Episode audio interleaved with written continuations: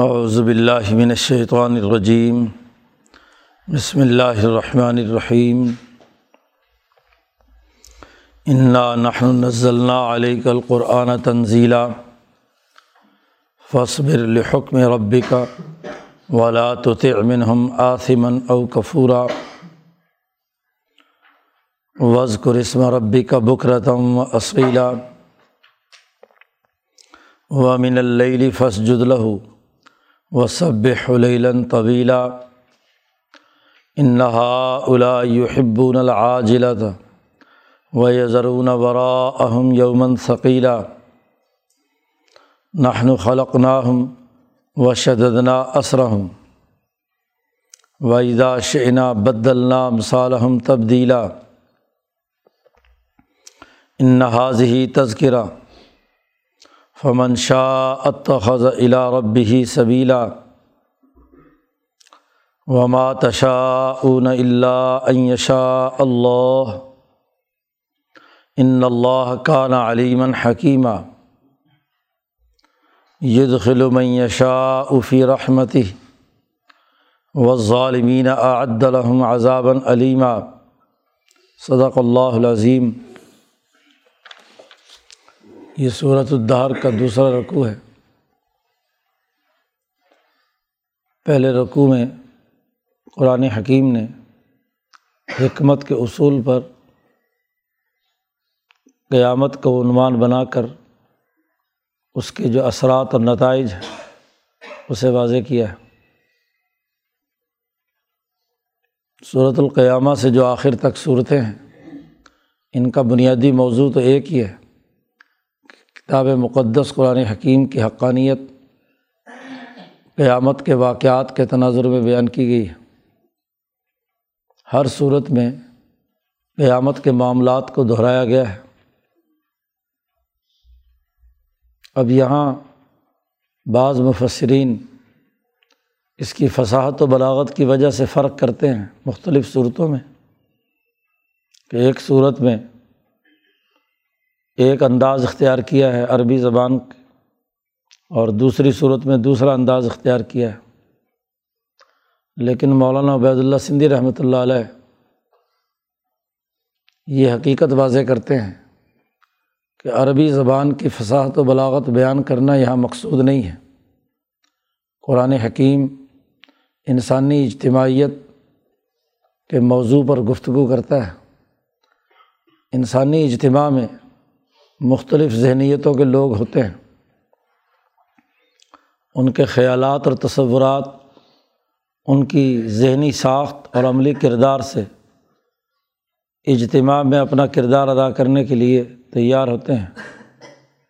تو ہر طرح کی ذہنیت کے آدمی کو قرآن حکیم نے قیامت کے یہ مسائل سمجھائے ہیں تاکہ اس کے ذریعے سے وہ کتاب مقدس قرآن حکیم کے سچے پیغام کو قبول کرے، اس کے مطابق عملی کردار ادا کرے۔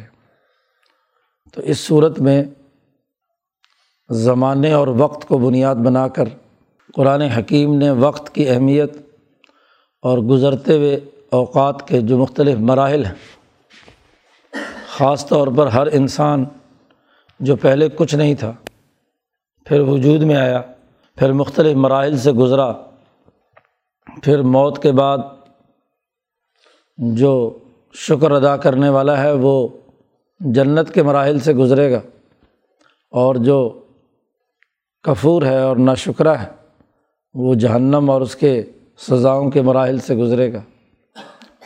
تو وقت، دہر، حین، یہ جو انسان کے ساتھ تعلقات، جس جس مرحلے سے انسان گزرتا ہے، تو حکمت پسند طبیعتیں اسی تناظر میں بات کو سمجھتی ہیں۔ تو قرآن حکیم نے اس تناظر میں یہاں گفتگو کی ہے۔ انسانی اعمال کے جو نتائج صحیح یا غلط موت کے بعد ظاہر ہو رہے ہیں، اس کا تفصیلی تذکرہ کرنے کے بعد اصل موضوع کی طرف آتے ہیں کہ انا نحن نزل علی کل قرآن کہ ہم نے آپ پر یہ قرآن حکیم نازل کیا ہے۔ اس کا یہ نزول بھی انسان کی ضرورت ہے، اس کے ارتقاء میں بنیادی ایک اہم ترین کڑی ہے۔ پیچھے کہا تھا، انا خلق نل انسان من نطفتن زمانے کے حوالے سے سوال اٹھا کر پہلے کہا کہ ہم نے انسان کو پیدا کیا ہے من نطفتن امشاجن ملے ہوئے نطفے سے۔ پھر فرمایا، انا حدینہ حسبیلا تخلیق کے بعد دوسرا مرحلہ کہ راستہ واضح کر دیا۔ عقل و شعور پیدا کی، صحیح اور غلط میں تمیز کی صلاحیت پیدا کی۔ پھر فرمایا کہ جو اس راستے میں کفور ہوں گے، ان کے لیے انا آتدنا الکافرین سلاسلا۔ کہ کافروں کے لیے جہنم کے مختلف سزائیں ہیں، زنجیریں اور توق اور آگ بھڑکتی ہوئی ہے۔ پھر فرمایا، ان الابرارا جو ابرار ہیں، ذمہ داریوں کو پورا کرنے والے ہیں، نیکی کرنے والے ہیں، ان کے لیے انعامات اب اسی تسلسل میں انسان کی ترقی کے لیے اور جو ہدایت اور راستہ بیان کیا گیا حدینہ حسبیلا اس کی حقیقت اس دور میں قرآن حکیم کی صورت میں آئی ہے۔ اس سے پہلے یہ راستہ امبیا علیہم السلام کے ذریعے سے مختلف اوقات میں انسانیت کو دکھایا جاتا رہا۔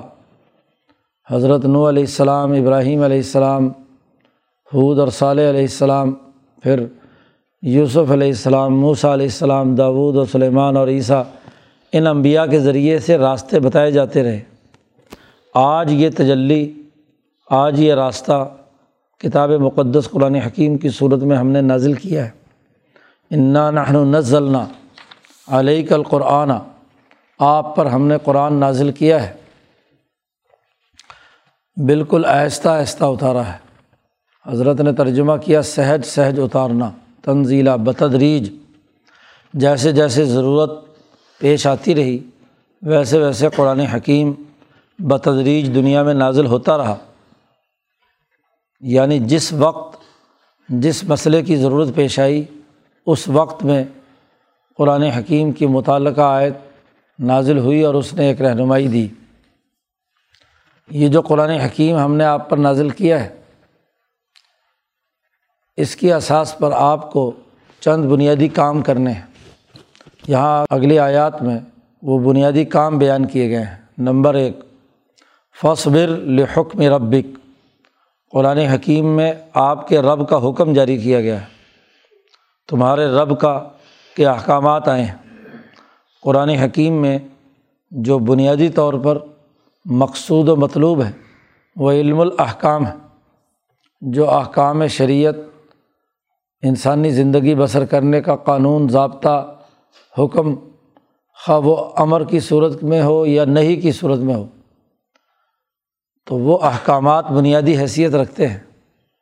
تذکیرات ثلاثہ اور مقاصمہ یعنی جو مختلف فرقوں سے قرآن حکیم نے گفتگو کی ہے مشرقین کی خرابیاں، یہودیوں، عیسائیوں اور منافقین کی خرابیاں بیان کی ہیں۔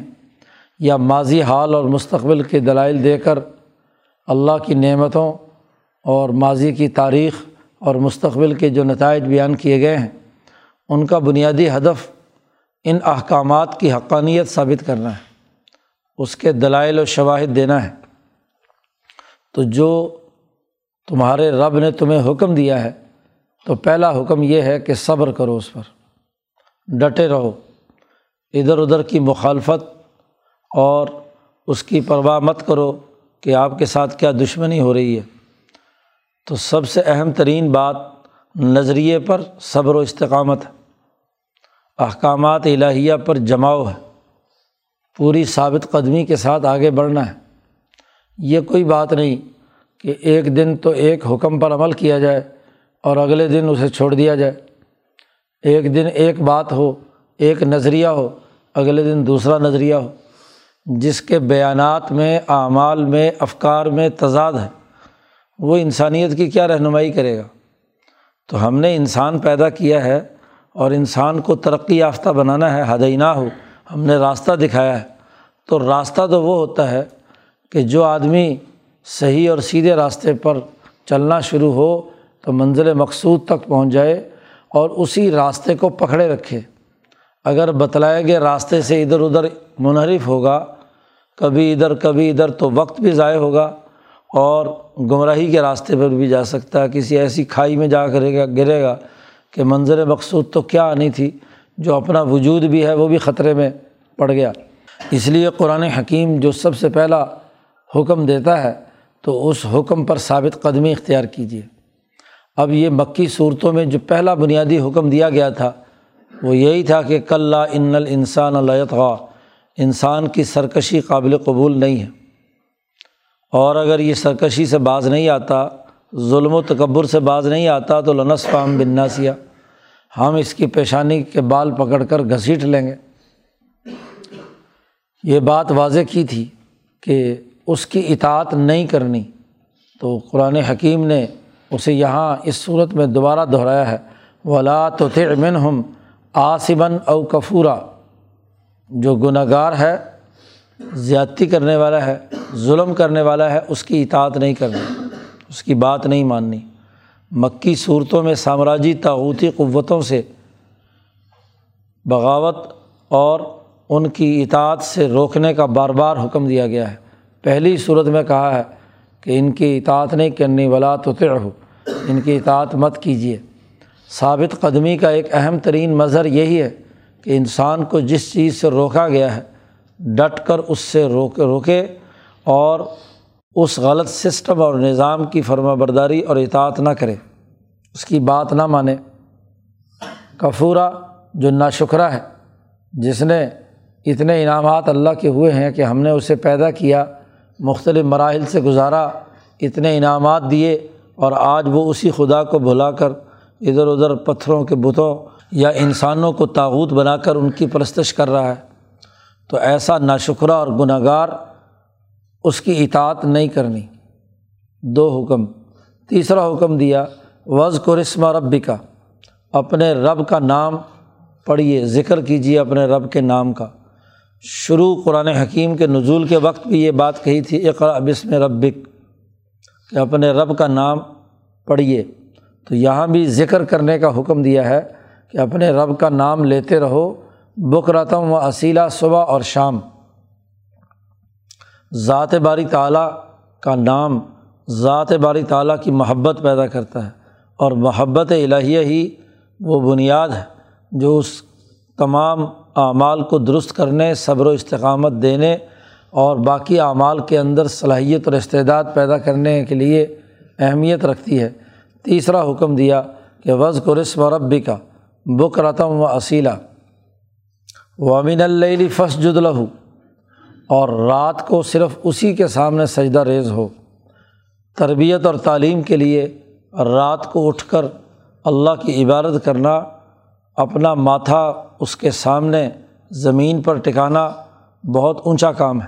پیچھے صورت المزمل میں واضح کر دیا کہ تہجد کی یہ نماز اور قرآن حکیم کی یہ تلاوت رات کو اٹھ کر۔ تو یہ رفقاء انقلاب کی تیاری میں بڑا بنیادی کردار ادا کرتی ہے۔ تو جو لوگ قرآن حکیم کو ایسے وقت میں جب سب سو رہے ہیں اور پوری یکسوئی اور اہتمام کے ساتھ جب قرآن حکیم پر انسان غور و فکر کرتا ہے، اس کی تلاوت کرتا ہے اور وہ بھی اللہ کے سامنے کھڑے ہو کر، تو یہ اخبات اللہ کی کیفیت اس کو قرآن حکیم کے مفاہیم کو سمجھنے میں مدد دیتی ہے۔ وہ محض حلق سے اوپر رسمی طور پر قرآن حکیم نہیں پڑھتا، بلکہ اس کے تمام مطالب اور مفاہیم کو سمجھتا ہے۔ تو صبر و استقامت کے لیے جیسے اطاعت نہ کرنا ہے ذکر کرنا ہے، ایسے ہی رات کو اٹھ کر سجدہ ریز ہونا ہے اللہ کے سامنے لہو۔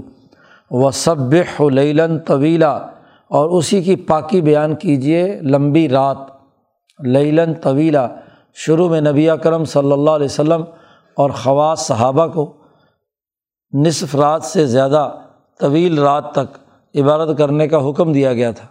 ایک سال کے بعد جب ترقیات اور عروج ہو گیا اور قرآن حکیم کی تجلی کے ساتھ قلبی رشتہ اور تعلق قائم ہو گیا، تربیت یافتہ یہ حضرات ہوئے تو پھر اللہ پاک نے کہہ دیا کہ فقر و مات من القرآن، اسی صورت میں مزمل میں دوسرے رقوع میں اجازت دے دی کہ وہ جو لازمی پابندی تھی رات کا نصف سے زائد اللہ کے سامنے کھڑے ہونے کی، اس میں کمی کی جا رہی ہے۔ تو رات اس کی تلاوت کی تصویر اور پاکیزگی بیان کیجیے۔ قرآن حکیم نے کہا کہ ان کی اطاعت کیوں نہیں کرنی؟ یہ جو عاصم اور کفور ہیں، ان کی اطاعت اس لیے نہیں کرنی کہ نہا الا یحب العاجلہ تھا بے شک یہ لوگ جتنے بھی نبی اکرم صلی اللہ علیہ وسلم سے کہا جا رہا ہے، آپ کے علاوہ اس وقت مکے کے مشرقوں میں جتنے لوگ ہیں، یہ جلدی چیزوں کو پسند کرتے ہیں، فوری نتیجہ نکلے۔ فوری فائدے حاصل ہوں۔ صرف دنیا کا لذتیں اور دنیا کے فوائد حاصل ہوں۔ ویا ضرون یومن ثقیلا اور انہوں نے اپنے پس پش ڈال رکھا ہے وہ دن جو بہت ہی بھاری ہے۔ موت کا جو دن ہے، سور پھونکا جائے گا۔ قیامت کا دن یہ بہت ہی بھاری ہے۔ ایک ایک لمحہ بہت بڑا عذاب بنے گا۔ جب تک حساب کتاب نہیں ہوتا اور حساب کتاب ہو کر پھر جس کے خلاف اس کا ہاں جی نامہ اعمال اسے دیا گیا تو وہ بھی اس کی سزا کا، جہنم میں جانے کا اور بہت سے عذاب جھیلنے کا وقت ہے۔ تو وقت کو بنیاد بنایا ہوا ہے اس صورت میں۔ تو یہاں خاص طور پر یوم کا ذکر کیا کہ وہ یوم ثقیل اور وہاں کا ایک دن پچاس ہزار سال کے دن کے برابر ہے۔ تو ایک بہت لمبا دن ہے۔ تو یہ لوگ عجیب ہیں کہ جو مختصر سی یہ پچاس ساٹھ سال کی زندگی ہے یہاں جو ایام گزر رہے ہیں، اس کے لیے تو ہر چیز حاصل کرنا چاہتے ہیں، مال بھی، دولت بھی، سیاست بھی، معیشت بھی، ہر چیز پر اس پر کنٹرول کرنا چاہتے ہیں۔ اور جو ایک ایسا بھاری دن آنے والا ہے، خواہ یہ یوم ثقیل، دنیا میں غزبۂ بدر یا فتح مکہ کا دن ہو، اور یا آخرت کے اندر یوم قیامت، تو وہ بھاری دن جس میں جزا و سزا ہونی ہے، حساب و کتاب ہونا ہے، اعمال کے نتائج ظاہر ہونے ہیں، انہوں نے ان اعمال کو پس پش ڈال رکھا ہے۔ قرآن حکیم کہتا ہے نحن و خلق نہ ہم ہم نے انہیں پیدا کیا۔ پیدا کرنے والے ہم ہیں۔ وہ شدد نا ہوں اور ان کے تمام آزار، ان کے جوڑوں کو مضبوط کیا۔ ہاتھ اپنے بازو کے ساتھ، بڑی مضبوطی کے ساتھ جڑے ہوئے ہیں۔ بازو جسم کے ساتھ تو جتنے اثر ہیں، جتنے جوڑ ہیں، ان کو ہم نے مضبوطی کے ساتھ جسم سے جوڑا ہے۔ اس لیے یہ اپنے ہاتھوں سے، اپنے پاؤں سے، اپنے اعضاء سے بہت بھاری بھاری کام کرتا ہے۔ تو ہم نے نہ صرف اسے پیدا کیا، بلکہ اس کے پورے وجود اور اس کے پورے اعضاء کی ایسی جوڑ بندی کی ہے کہ کوئی اس میں کسی قسم کی رکاوٹ نہیں ہوتی۔ بڑی سہولت کے ساتھ، بڑے متناسب انداز میں تمام اعضاء اپنے اپنی جگہ حرکت کرتے ہیں، کام کرتے ہیں۔ ہم نے پیدا کیا ہے اور آج اسی اللہ کو بھلا رہا ہے۔ اللہ پاک فرماتے ہیں، ہمارا انکار کر رہا ہے، نہ شکرہ بنتا ہے۔ اور پھر گناہوں کے اندر مبتلا ہوتا ہے، احکامات کی خلاف ورزی کرتا ہے۔ حالانکہ وائزہ شینا بدلنا ہم صالح ہم تبدیلا جب ہم چاہیں تو ان جیسے بہت سارے لوگ اور تبدیل کر دیں، ان کی ختم کر کے مار کر ان کی جگہ دوسرے آ جائیں۔ آدم سے لے کر اب تک یہ سلسلہ چل ہی رہا ہے۔ جو یہاں انسان آتا ہے تو وہ کوئی مستقل ٹھہرنے کے لیے تو نہیں آتا۔ آج یہ نسل ہے، یہ نسل ختم ہوتی ہے تو اگلی آنے والی نسل ہوگی۔ وہ نسل ختم ہوگی تو اس کے آنے والی نسل ہوگی۔ تو یہ سمجھنا کہ ہم نے ہمیشہ ہمیشہ یہاں رہنا ہے۔ اور یہ تمام حرکتیں جو عاجلہ والی ہیں، دنیا کی جو فوری فوائد اور ثمرات ہیں، لوٹ خسوٹ ہے، جاہ پرستی ہے تکبر اور غرور ہے، سرمایہ پرستی ہے، یہ تمام اعمال یہ جاری رکھیں گے۔ نہیں، ہم جب چاہیں تو ہم ان جیسے لوگ اور بدل دیں۔ یہ ساری گفتگو بیان کرنے کے بعد قرآن حکیم نے کہا، ان نحاظ ہی تذکرہ یہ قرآن حکیم نصیحت ہے، تذکرہ ہے۔ یاد کراتی ہے کہ تمہاری اصل حقیقت کیا ہے۔ تمہارے اندر جو فطری طور پر اسلام پیدائش کے طور پر رکھا گیا تھا کلو مولود الفطرہ، ہر انسان جو فطرت پر پیدا کیا گیا ہے، یہ کتاب آ کر اس اصل نصیحت کو یاد کراتی ہے۔ یہ کسی کو اس طریقے سے کہ زبردستی پکڑ کر ہدایت کے راستے پر چلائے، ایسی بات نہیں ہے۔ نبی اکرم صلی اللہ علیہ وسلم نے فرمایا کہ میں ہدایت کا راستہ بتلانے والا دائی ہوں اور شیطان برائی کا راستہ بتلانے والا مزین ہے۔ ہاں جی اس کی خوبصورتی نہ گمراہی اس کے ہاتھ میں ہے، نہ ہدایت میرے ہاتھ میں ہے۔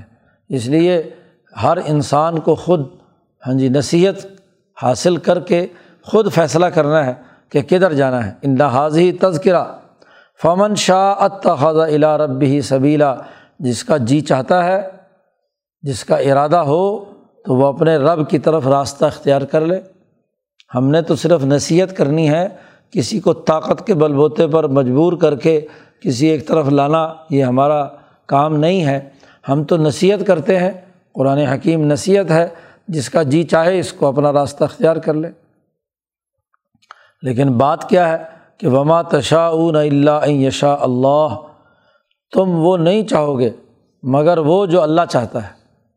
اللہ تعالیٰ نے تمہارے لیے جو آپشن رکھے ہیں ان میں سے کوئی ایک ہی تم اختیار کرو گے؟ اس سے زیادہ تو نہیں۔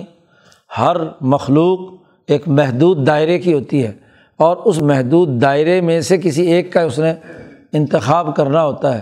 تو اس سے علاوہ اس سے ماورا یعنی قرآن حکیم جو نصیحت کر رہا ہے، جو آپشن اس نے بیان کر دیے ہیں اماں شاکرم و اماں کفورہ اس کے علاوہ کوئی اور آپشن تیسرا اختیار کرنے کی کوشش کرو تو وہ نہیں ہو سکتا۔ تو اللہ تعالیٰ نے تمہارے لیے جو آپشن مقرر کیے ہیں، ان میں سے کسی ایک کو منتخب کرنا ہے، یا شاکر بنو گے یا کفور بنو گے ان اللہ کان علیمن حکیمہ بے شک اللہ تعالیٰ بہت زیادہ جاننے والا اور حکمت والا ہے۔ اس کے علم اور حکمت کا تقاضا ہے کہ اس نے یہ باتیں بڑی وضاحت کے ساتھ بیان کی ہیں۔ خاص طور پر اللہ پاک جس صورت میں، جس نقطۂ نظر سے انسانوں کو سمجھاتے ہیں جس صفت کے ذریعے سے وہی اس صورت کا موضوع ہوتا ہے۔ تو شروع صورت میں آغاز کیا ہے زمانے کی اہمیت بیان کرنے کے لیے۔ اور آخر میں فرمایا علیمن حکیمہ تو گویا کہ حکمت کے اصول پر قرآن حکیم نے یہاں قیامت کے موضوع کو سمجھایا ہے اور قیامت کے موضوع کے تناظر میں قرآن حکیم کی حقانیت اور اس کے پیغام اور اس کی نصیحت کو واضح کیا ہے۔ میں شاعفی رحمت ہی جسے چاہتا ہے اللہ تعالیٰ اپنی رحمت میں داخل کر لیتا ہے۔ یعنی اس کے رحمت میں داخل ہونے کا راستہ ہر آدمی کو دیا ہے۔ اب جو چاہے کہ اللہ کی رحمت کے راستے میں داخل ہونا، تو اس کے لیے گویا کہ وہی تقدیر ہے۔ اور اگر وہ خود چاہے کفر کے راستے پر چلنا، تو یہی اس کی تقدیر ہے۔ تعاون کی وبا میں عمر فاروق رضی اللہ تعالیٰ عنہ نے واپس جانے کا فیصلہ کیا تو ابو عبیدہ ابن الجرا نے کہا کہ کیا اللہ کی تقدیر سے بھاگ رہے ہو؟ تو انہوں نے فرمایا کہ ہاں بھاگ رہے ہیں ہم۔ نفر بن قدر اللہ الا قدر اللہ۔ اللہ کی تقدیر سے بھاگ کر اللہ کی تقدیر کی طرف ہی جا رہے ہیں۔ وہ بھی اللہ ہی کی مشیت ہے۔ تو انسان وہی چاہ سکتا ہے جو اللہ تعالیٰ نے اس کے لیے آپشن بنائے ہیں۔ تو جو اللہ نے مختلف مواقع تمہیں مہیا کیے ہیں، تو ان میں سے جو تم چاہتے ہو، تو وہ اس کے اندر داخل ہو سکتے ہو۔ اگر رحمت والا راستہ اختیار کرنا ہے، تو اس رحمت والے راستے پہ چلو اور اس کے لیے جو جنت کے انعامات پیچھے بیان کیے گئے ہیں، اس کے مطابق کام کرو۔ لیکن وہ ظالمین عاد الحم عذابً علیمہ ظالموں کے لیے ہم نے بڑا دردناک عذاب تیار کر رکھا ہے۔ جو انسانی حقوق توڑتے ہیں، خلاف ورزی کرتے ہیں اللہ کے احکامات کی، وہ ظلم اور زیادتی کرتے ہیں، انسانی حقوق توڑتے ہیں، خدا پرستی کی خلاف ورزی کرتے ہیں، اللہ کے مقابلے میں کفر اور شرک اختیار کرتے ہیں، تو یہ سب ظالم جو ہیں، ان کے لیے ہم نے جہنم تیار کر رکھی ہے، وہ سزا ان کے لیے۔ اور جو رحمت کے راستے پر چلتے ہیں، ان کے لیے جنت کے انعامات ہیں، جس کی تفصیلات پیچھے بیان کی ہیں۔ تو قرآن حکیم اپنے پیغام کی حقانیت واضح کرتا ہے قیامت کے حوالے سے۔ اور قیامت میں جو مختلف اوقات میں اس پر جو واقعات گزرنے ہیں، اس کی اہمیت بیان کر کے انسانوں کو تنبی کر رہا ہے کہ وہ صبر و استقامت اختیار کریں، کسی ظالم متکبر کی اطاعت مت کریں، اللہ کی تصویر اور اللہ کا ذکر کریں اور اللہ کے لیے سجدہ ریز ہوں، اس کی پاکیزگی بیان کریں۔ تو یہی دراصل سیدھا راستہ ہے۔ تربیت انہیں امور سے ہوگی۔ اس لیے صوفیہ کرام نے ذکر، تلاوت، تہجد اور استقامت، یہ بنیادی اخلاق میں شمار کیا ہے اور یہ قرآن حکیم سے ہی ماخوذ ہیں انہیں صورتوں سے ماخوذ ہیں، جس کی بنیاد پر وہ تعلیم و تربیت کا پورا نظام جو مشائق طریقت نے قائم کیا ہے۔ اللہ تعالیٰ ہمیں قرآن حکیم کو سمجھنے اور اس پر عمل کرنے کی توفیق عطا فرمائے۔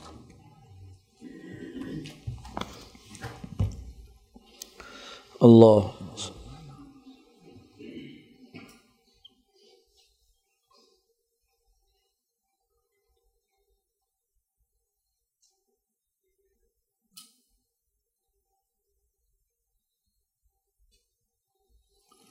اجمعین۔